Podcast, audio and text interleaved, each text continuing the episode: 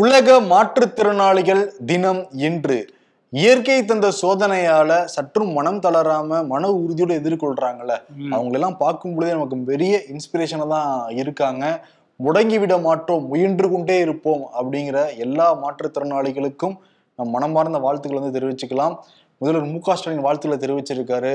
Governor தெரிவிச்சிருக்காரு எதிர்க்கட்சி தலைவர் எடப்பாடி பழனிசாமி தெரிவிச்சிருக்காரு எல்லாருமே இன்னைக்கு வந்து தெரிவிச்சிருக்காங்க. ஆயிரத்தி தொள்ளாயிரத்தி தொண்ணூத்தி ரெண்டுல ஐநா வந்து தினத்தந்தை அறிவிச்சு கொண்டாடிக்கிட்டு இருக்காங்க. உலகத்துல எட்நூறு கோடி பேருனா அதுல நூறு கோடி பேர் மாற்றுத்திறனாளிகள் தான். ஐந்துல ஒரு பெண் மாற்றுத்திறனாளியா இருக்காங்களாம் அதே மாதிரி பத்துல ஒரு சிறுவர் மாற்றுத்திறனாளியா இருக்காங்கிற தரவுகள் எல்லாமே இருக்கு. இதெல்லாம் தாண்டி என்னன்னா இன்னைக்கு ரிப்பன் பில்டிங் வந்து ஊதா கலரா அலங்கரிக்கப்பட்டிருக்கு அதே மாதிரி கவர்னர் மாளிகையும் ஊதா கலரா அலங்கரிக்கப்பட்டிருக்கு. ஒரு வார காலத்துக்கு முன்னாடி தான் கடற்கரையில அவங்களுக்காக தனி ஒரு பாதையை தமிழக அரசு வந்து அமைச்சிருந்தாங்க. நேத்து வந்து மாற்றுத்திறனாளிகள்லாம் ஒண்ணா சேர்ந்து அவங்களோட ஓய்வூதியத்தை அதிகம் பண்ணணும் அப்படிங்கிற மாதிரி கோரிக்கைலாம் வச்சிருந்தாங்க போராட்டமும் பண்ணாங்க இப்ப தமிழக அரசு வந்து அதுக்கு செவி சாய்ச்சு இன்னைக்கு வந்து முதல்வர் மு அறிவிச்சிருக்காரு. அவங்களுடைய ஓய்வு ஓய்வூதியம் வந்து மாசம் ஆயிரம் ரூபாயில இருந்து ஆயிரத்தி ஐநூறு ரூபாயா உயர்த்திருக்காங்க. நெஞ்சம் நிறைந்த வாழ்த்துக்களை சொல்லிக்கலாம் மாற்றுத்திறனாளிகள் அனைவருக்கும். கண்டிப்பா வாழ்த்துக்களை சொல்லிக்கலாம். இந்த பில்டிங்கை பத்தி பேசும்போது அவங்க கோரிக்கை என்ன வைக்கிறாங்க மாற்றுத்திறனாளிகள்னா ஒவ்வொரு பில்டிங் கட்ட ஆரம்பிக்கும் போது எங்களை மனசுல வச்சு கட்டுங்க. நாங்க பல இடங்களுக்கு போக முடியாத சூழல் இருக்குன்னு. நம்ம அந்த பூக்கடை போலீஸ் ஸ்டேஷனுக்கு போயிருந்தோம்ல அங்க தனியா பாதை வச்சிருந்தாங்க அவங்க போறதுக்காக.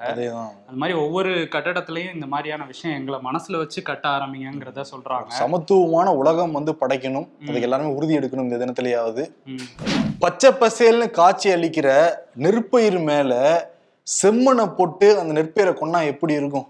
இது வந்து சொல்லும் பொழுதே எவ்வளவு பதவிப்பாகுது இதே தான் தஞ்சாவூர்ல தமிழக அரசே வந்து பண்ணியிருக்காங்க.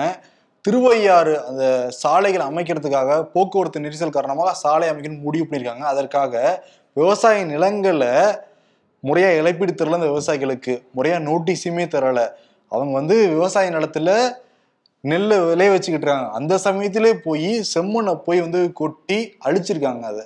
ஒரு மாசம் இருந்துச்சுன்னா கதிரே விட்டுரும். கிட்டத்தட்ட திருவையார் பக்கத்துல இருக்கிற அரசூர் கண்ணூர் போன்ற இடங்கள்ல ஏழு கிலோமீட்டருக்கு அமைக்கிறாங்க வருண். ம். சாலை அமைக்கிறாங்க நெடுஞ்சாலைத்துறை அமைக்கிறாங்க.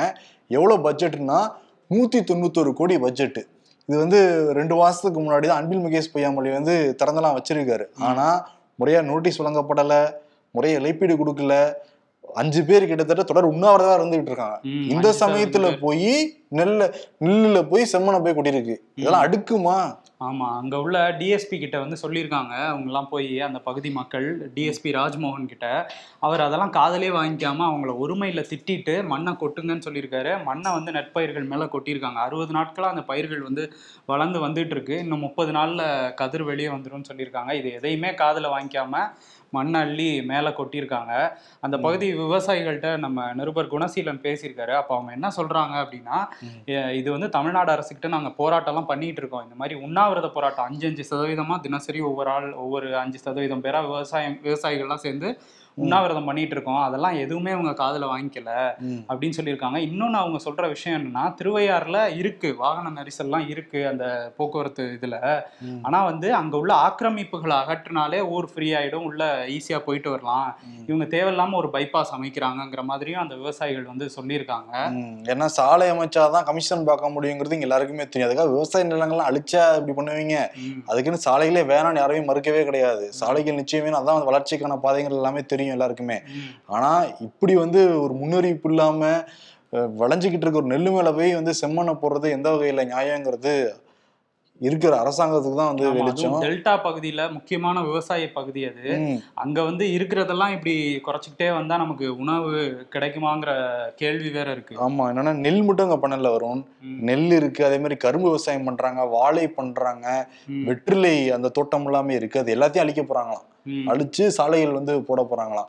வெளிநாடுகள்ல நீங்க பாருங்களேன் இங்க இருக்கிறத அழிச்சுக்கிட்டு வளர்ச்சிங்கிறாங்க. வெளிநாடுகள்ல கப்பல்ல விவசாயம் பண்ணிட்டு இருக்காங்க.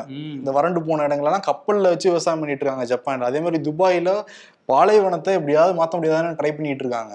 இங்க இருக்கிற விளைநிலங்களே அழிச்சுக்கிட்டு இருக்காங்க. இது வந்து என்ன போய் சொல்றதுனே தெரியல இதை ஆமா. விவசாயிகளுக்கு கொஞ்சமாவது காது கொடுத்து அவங்க சொல்றத கேட்டாதான் நம்ம நாளைக்கு தலைமுறைக்கு உணவே கிடைக்கும். அந்த. நிலைமை தான் இருக்குங்க இன்னொரு பக்கம் என்னன்னா கோயில் பக்கம் வருவோம். மதுரை உயர்நீதிமன்ற கிளை உத்தரவு போட்டிருக்கு இந்து அறநிலையத்துறைக்கு.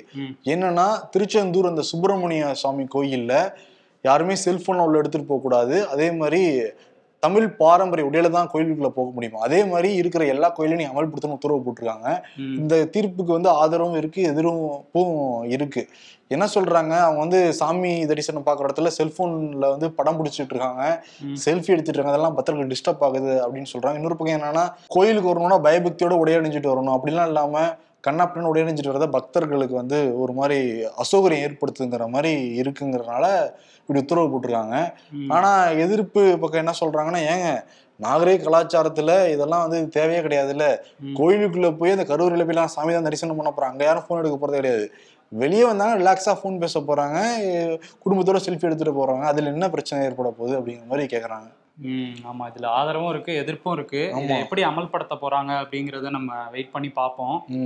அரசாங்க மருத்துவமனையுடைய தொடர் அலட்சியத்தால ஒருத்தவங்க இறந்து போனாங்க அதை தாண்டி ஆப்ரேஷன்லாம் மாத்தி மாத்தி பண்ணாங்க. இதை தாண்டி ஒரு பெரிய பிரச்சனை இருக்கு. பெரியவங்கல இருந்து சிறியவங்க வரைக்கும் ம- மருத்துவமனையில லஞ்சம் வாங்குற குற்றச்சாட்டு இருக்கு. நம்மளே ஜூனியர் வீடுல அட்டைப்பட கட்டுறையா டீட்டெயிலாவே எழுதியிருந்தோம். எந்த ட்ரீட்மெண்ட்டுக்கு எவ்வளவு செலவாகும் எவ்வளவு லஞ்சமா அவங்க வாங்குவாங்கிற மாதிரியே குறிப்பிட்டு எழுதியிருந்தோம். இப்போ அதே மாதிரி சம்பவம் வந்து ஸ்ரீபெரும்புதூர்ல நடந்திருக்கு. மனோகரன் அப்படிங்கிறவருக்கு நுரையீரல் பாதிக்கப்பட்டிருக்கு ராஜீவ்காந்தி மருத்துவமனையில் அனுமதிக்கப்பட்டு முறையாக சிகிச்சை பெற்று டிஸ்சார்ஜ் ஆகி ஸ்ரீபெரும்புதூர் போறாரு. வீட்டுக்கு போன ரெண்டு நாள்லயே திருப்பி வந்து உடம்பு முடியாம போகுது உடனே ஸ்ரீபெரும்புதூர்ல இருக்க அரசு மருத்துவமனைக்கு அவர் கொண்டு போறாங்க. டாக்டர் பரிசோதனை பண்ணி இறந்துட்டாரு ஆனா அட்மிஷன் போட்டதுனால பிரேத பரிசோதனை செஞ்சதுக்கு அப்புறம் தான் பாடியை கொடுக்க முடியுங்கிற மாதிரி சொல்லிட்டாங்க.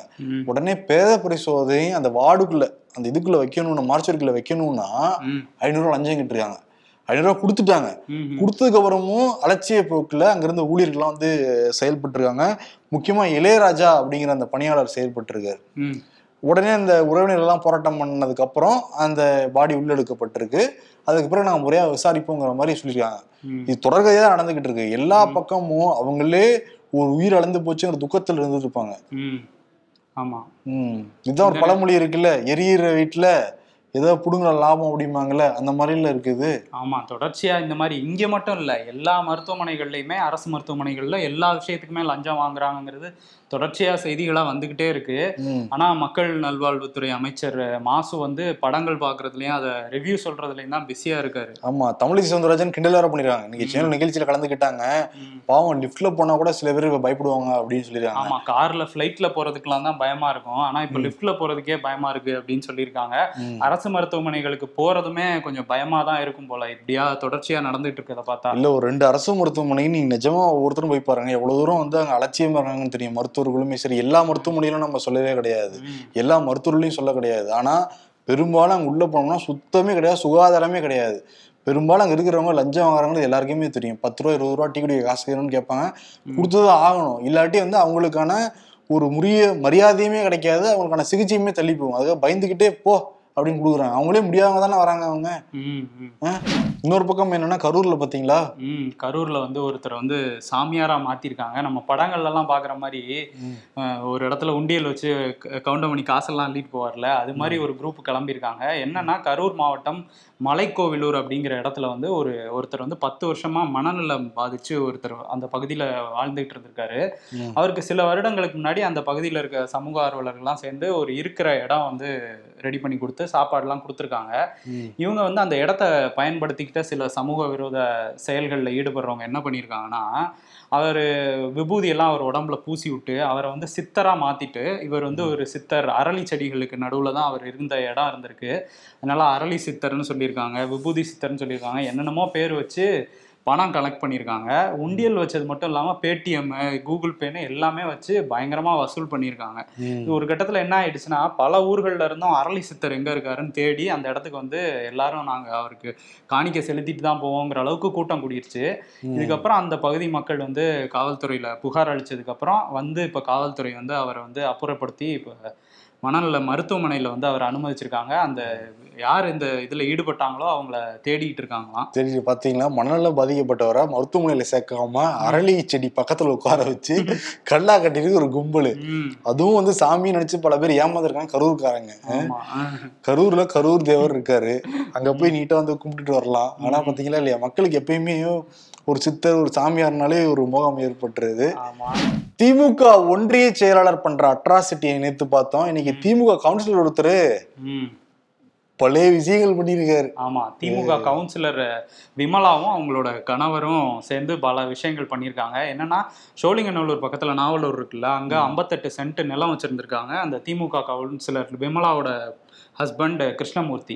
அவர் வந்து என்ன பண்ணியிருக்காரு அமர் ராம்னு ஒரு தொழிலதிபருக்கு அதை வித்திருக்காரு. வித்துட்டு ரெண்டு மாசம் முன்னாடி வித்திருக்காரு. இப்ப திரும்ப வந்து சமீபத்துல அதை திரும்ப எங்களுக்கு எழுதி கொடுங்க அப்படின்னு சொல்லி மிரட்டியிருக்காரு. அந்த அமர் ராம்ங்கிறவர் வந்து என்னால் எழுதி கொடுக்க முடியாதுன்னு சொன்னோன்னா சரி மெரினாக்கு வாங்க பேசி தீர்த்துக்கோன்னு அவரை லைட் ஹவுஸ் கிட்ட வர சொல்லியிருக்காங்க. வந்தவரை கத்தி முனையில கார்ல கடத்திட்டு போய் திருப்போரூர் ரெஜிஸ்டர் ஆஃபீஸ்ல வச்சு எழுதி வாங்கிட்டாங்க. திரும்ப அந்த நிலத்தை எழுதி வாங்கிட்டு. அவரை அனுப்பிச்சு விட்டாங்க. அவர் வந்து போலீஸ்ல போய் புகார் கொடுத்துட்டாரு. இவங்க போலீஸ் வந்து இதை விசாரிச்சுட்டு இருக்கும்போது இந்த வழக்கு வந்து கோர்ட்டுக்கு வருது எழும்பூர் நீதிமன்றத்துக்கு. அங்க வந்து என்ன சொல்லியிருக்காங்க? விமலாவும் கிருஷ்ணமூர்த்தியும் எங்ககிட்ட முன்ஜாமீன் இருக்கு. அப்படின்னு சொன்னோன்னா நீதிபதி வாங்கி அதை பார்த்துருக்காரு. அங்கதான் ஒரு பயங்கர பயங்கர விஷயம் ஒன்று பண்ணியிருக்காங்க. என்னன்னா அந்த முன்ஜாமீன் காலாவதி ஆயிடுச்சு. அந்த டேட்டே முடிஞ்சிருச்சு. அதுல இவங்க டேட்டை மாத்திருக்காங்க. மாத்தி ஒரு போலியான முன்ஜாமீனா எடுத்துட்டு வந்திருக்காங்க. உயர்நீதிமன்றம் கொடுத்த ஒரு ஆர்டர்ல இவ்வளவு பெரிய விஷயத்த அவங்க பண்ணியிருக்காங்க. உயர்நீதிமன்ற ஆர்டர்லயே இவ்வளவு பண்றாங்கன்னா மத்த விஷயங்களை எவ்வளவு ஃபோர்ஜரி பண்ணுவாங்க? ஆமா ஆமா எவ்வளவு பண்ணியிருப்பாங்க. அந்த மாதிரி பண்ணோன்னா நீதிபதி ஷாக் ஆகி அவங்களை உடனே கைது பண்ண சொல்லியிருக்காரு. அதனால அந்த கவுன்சிலர் விமலாவும் அவங்க கணவர் கிருஷ்ணமூர்த்தியையும் இப்ப கைது பண்ணிட்டாங்க. தொடர்ச்சியா விசாரணை நடந்துட்டு இருக்கு இதுல. ஓகே. என்னன்னா இது எல்லாமே காவல் நிலையத்துக்கு வந்ததுக்கு பிறகு காவல் நிலையத்திலயும் என்னன்னா உடனே எஃப்ஐஆரோ இல்ல சிஎஸ்ஆர் காப்பியோ போறது கிடையாது. திமுக கவுன்சிலர் இல்ல திமுக பஞ்சாயத்துனா. அவங்களே பஞ்சாயத்து பண்ணி முடிக்க தான் பாக்குறாங்க. இப்பவே அரெஸ்ட் பண்ணியிருக்க மாட்டாங்க. ஏன் உயர்நீதிமன்ற ஆர்டரே நீ மாத்திட்டோன்றதா டக்குன்னு அரெஸ்ட் பண்ணியிருக்காங்க. இது என்னன்னா அங்குண்டும் இங்குண்டுமாவே ஒரு நாளைக்கு தொடர்ச்சியா பல்வேறு சம்பவம் வந்துகிட்டு இருக்கு. போற போக்க பார்த்தா இன்னும் ரெண்டு வருஷமே தொடர்ல இந்த ஆட்சி. இன்னொரு மீதி மூணு வருஷம் இருக்கு. அடுத்து ரெண்டாயிரத்தி இருபத்தி நாலு வேற தேர்தல் வேற இருக்கு.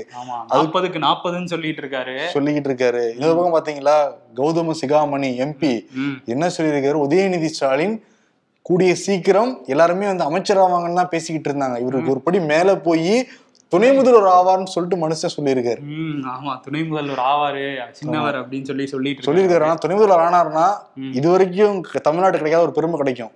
என்னன்னா ஷிஃப்ட் போட்டு துணை முதல்வராக இருப்பாரு. ஏன்னா பாதி நாள் ஷூட்டிங் பாதி நாள் துணை முதல்வர் இருப்பாரு. எப்படி இருக்கு? ஆமா நல்லா இருக்கும்ல. பாதி நாள் ஷூட்டிங் இங்க பாதி நாள் இருப்பாரு. ஆனா துணை முதல்வர் ஆனார்னா ஃபர்ஸ்ட் டைம் எம்எல்ஏவான யாராவது துணை முதல்வர் பதவி அளவுக்கு வந்திருக்காங்களா? வந்தது கிடையாது. பட் ஆனா வாரிசு வரலாம்ல. இப்ப பார்த்தோம் எந்த அமைச்சருக்காவது இவ்வளோ பேர் வந்து வாழ்த்து சொல்லியிருக்காங்களா பிறந்த வாழ்த்து சொல்லியிருக்காங்களா ஒரு எம்எல்ஏக்கு பாருங்க எவ்வளவு இடங்கள்ல இருந்து பிறந்த வாழ்த்து சொன்னாங்க. அதே மாதிரி ஒரு எம்எல்ஏ தான் விழுப்புரத்துல கூட்டம் திமுக கூட்டம் நடந்தாலும் இவருடைய போட்டோ இருக்கும். கன்னியாகுமரி நடந்தாலும் போட்டோ இருக்கும். ஏங்க அவரு திருவல்லிக்கணி எம்எல்ஏ தானேங்கன்னு கேட்டா அதை ஒத்துக்க மாட்டாங்க.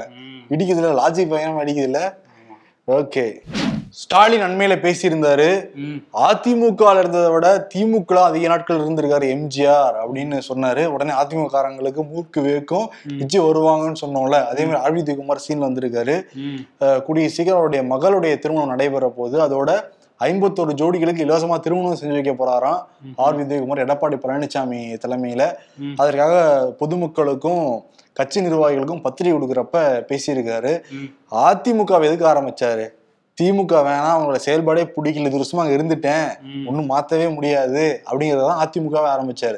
விவரமா முதல்வர் அதை மறந்துட்டாரு. ஆமா அத மட்டும் சொல்லவே இல்லை அவரு. எழுபத்தி ஒண்ணு வரையும் பேசிட்டாரு. அதுக்கப்புறம் உள்ளதை அவர் பேசவே இல்லை. எழுபத்தி ரெண்டுக்கு அப்புறம் உள்ளதை பேசல. ஆமா. எம்ஜிஆர் இருந்த வரைக்கும் கலைஞர்னால ஆட்சி பொறுப்புக்கு வர முடியல அதெல்லாம் மறந்துட்டாரு முதல்வர்னு சொல்லிட்டு ஆர்பி உதயகுமார் பாயிண்ட் பிடிச்சு வந்து பேசியிருக்காரு. ஆனா ஆர்பி உதயகுமார் ஜெயக்குமார் செல்லூர் ராஜு போன்றவங்கலாம் ரொம்ப ஹாப்பியா இருக்காங்க என்ன ரீசன்னா முக்கியமான அதிமுக தலைகள் இருக்காங்கல்ல. எடப்பாடி பழனிசாமி வேலுமணி தங்கமணி வீரமணி.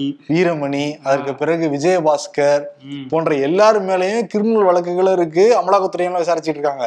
இவங்க மேலயும் வழக்கு இருக்கு இல்லைங்களே. ஆனா என்னன்னா எல்லாம் லோக்கல் வழக்கு தான். ஆமா நாங்க பரவாயில்லப்பா அவங்களே பேசிட்டு இருங்க. நாங்க அப்படியே ஹைடேயே இருந்துக்கிறோம் அப்படின்னு சொல்லிட்டு இருக்காங்க. ஆமா இவங்க ஒரு தனி ட்ராக்கு அதிமுக ரெண்டு ட்ராக் பாருங்க. திமுக பாக்குறப்ப செந்தில் பாலாஜி மூலம் அதிக வழக்கு இருக்கு. அவர் அதேதான் அதேதான். எலான் மஸ்க் ம், டெஸ்லாங்கிற நிறுவனத்துல கார் தயாரிச்சு விற்பனை பண்ணிக்கிட்டு இருக்காரு. ஸ்பேஸ் எக்ஸ் ஆரம்பிச்சு வானத்துக்கே கூட்டிட்டு போறேன்றாரு. வாங்க மார்ஸுக்கு போவோன்றாரு. மார்ஸுக்கு போறோங்கிறாரு. ஆல்ரெடி அவருடைய சேட்டலைட் தான் நிறைய போய்கிட்டு இருக்கு.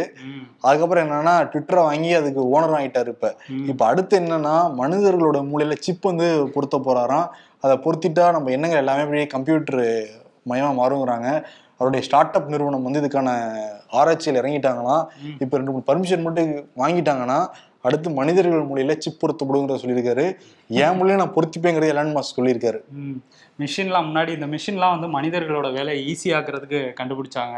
இவர் மனிதர்களே மிஷினா மாத்திடுவார் போல. சிப்பெல்லாம் வச்சிட்டு இருக்காரு சிட்டி ரோபோ. அந்த மாதிரி மாத்திடுவார் போல நம்மளையே அதே மாதிரி அமெரிக்கால இன்னொரு விஷயம் என்னன்னா சுந்தர் பிச்சைக்கு பத்மபூஷன் விருது அறிவிச்சிருந்தாங்கல்ல. அவர் வந்து இங்க வர முடியல. குடியரசுத் தலைவர் கையால அவரால் வாங்க முடியல. அதனால அமெரிக்காவுக்கான இந்திய தூதர் இருக்கார்ல தரம்ஜித் சிங். அவர் வந்து நேரா சான் பிரான்சிஸ்கோல ஒரு சின்ன விழா மாதிரி வச்சு சுந்தர் பிச்சைக்கு வந்து அந்த விருதை கொடுத்துருக்காரு பத்மபூஷன் விருதை. அதை வாங்கிட்டு சுந்தர் பிச்சை சொன்ன விஷயம் என்னன்னா இந்தியா வந்து என்னோட உயிர் மாதிரி நான் எந்த பகுதிக்கு போனாலும் அதை என்னோட சுமந்துட்டே போவேன் அப்படிங்கிற மாதிரி நெகிழ்ச்சியா சொல்லியிருக்காரு. ஓகே. ஆமா அடையாளத்தை மறைக்க முடியாதுல்ல. இன்னொன்னு வந்து என்னதான் பெரிய ஸ்டேஜுக்கு போனாலுமே அந்த அஞ்சு வயசுல இருந்து இருபத்தஞ்சு வயசு வரைக்கும் இருக்கிற நினைவுகள் இருக்குல்ல அதுதான் அடுத்தடுத்த ஆண்டுகள் ஃபுல்லா நினைவுகளா கூட வந்துட்டே இருக்கும் லைஃப் ஃபுல்லாவே. அதனால இங்க வந்து படிச்சது மறந்துடுவாரா அவரு? ஐஐடி வளாகத்துக்குள்ள தானே படிச்சிருக்காரு அவரு. ரெண்டாயிரத்தி இருபத்தி ரெண்டு முடிஞ்சிருச்சு. மீ ரெண்டாயிரத்தி இருபத்தி மூணு அதுக்குள்ள வந்துருச்சு. இழுத்துட்டு போகுதான் ரெண்டாயிரத்தி இருபத்தி மூணு. அதே ரயில் அதே சேதம் ஆனா மாடு மட்டும் வேற அப்படிங்கிறாங்க. இந்த வந்தே பாரத் ரயில கந்தையானாலும் கசக்கி கட்டி கஷ்டமில்லாமல் வாழ்ந்த காலம் அன்று. அயன் செய்து கசங்காமல் கட்டி கஷ்டப்படும் காலம் இன்று. ஆமா. அதிமுகவை விமர்சிக்கும் அருகதை முதல்வருக்கு இல்லை எடப்பாடி பழனிசாமி சின்னம்மாவுக்கு தான் உண்டு. அண்ணான் கூப்பிடு அண்ணான் கூப்பிட்டு விருது ஆரம்பிக்கிறதா இல்ல? யோசி எனக்கு புரியல. ஏன் இந்த விருதுங்கிற இடத்துக்கு வந்தா மட்டும்தான் உனக்கு அண்ணா வருது? அதுக்கு முன்னாடி வரவே மாட்டேங்க என்ன ரீசன் அதான் எனக்குமே புரியல. புரியல. இருக்கும்? சரி விருது என்னவா இருக்கும்? அதை சொல்லுங்க. விருது வந்து ஸ்டாலினுக்கு தான். விடியல. அப்படிங்கிற மாதிரி தான் இருக்கு. முக்கியமா அரசு மருத்துவமனைகள். டிஎம்கே கவுன்சிலர்கள் ஒன்றிய செயலாளர்கள் பண்ற அட்டைசியெல்லாம் பாக்குறப்ப ஆமா, இதுல கொண்டு போய் மண்ணை வேற கொட்டிருக்காங்க நெற்பயிர்ல. ஆமா. பல லிஸ்ட் இருக்கு ஆக்சுவலி நீங்க சோலே மண்ணை தோன்றாங்க ஆமா. எல்லாம் பண்ணிட்டு இருக்காங்க. மணல் கொள்ளை. ஆட்டு வர கடத்தி கூட்டிட்டு போறாங்க. கை கட்டாயப்படுத்தி எழுதி வாங்குறாங்க. போடுற பல விஷயங்கள் இருக்கனால இது விடிஞ்சிருச்சா விடியலங்கிற டவுட் இருக்கு. இதெல்லாம் அவர்கிட்ட கேட்டோம்னா என்னால முடியல என்னால தூங்கவே முடியல அப்படின்னு சொல்லுவாரு அவரு. மக்களாலையும் முடியல அப்படிங்கறதுதான் ஆமா. அதனால விடியல முடியல அவார்ட் கோஸ் டு முதல்வர் மு க ஸ்டாலின். சிறப்பு. நாளை சந்திப்போம். நன்றி வணக்கம். நாளைக்கு வந்து கமெண்ட் ஷோ இருக்குல்ல. உண்மையாலுமே ஒரு வித்தியாசமான இடம் தான் பார்த்துட்டு உங்க ஆதரவை கொடுங்க தொடர்ச்சியா. அதே தான் அதே தான் தேங்க்யூ நன்றி.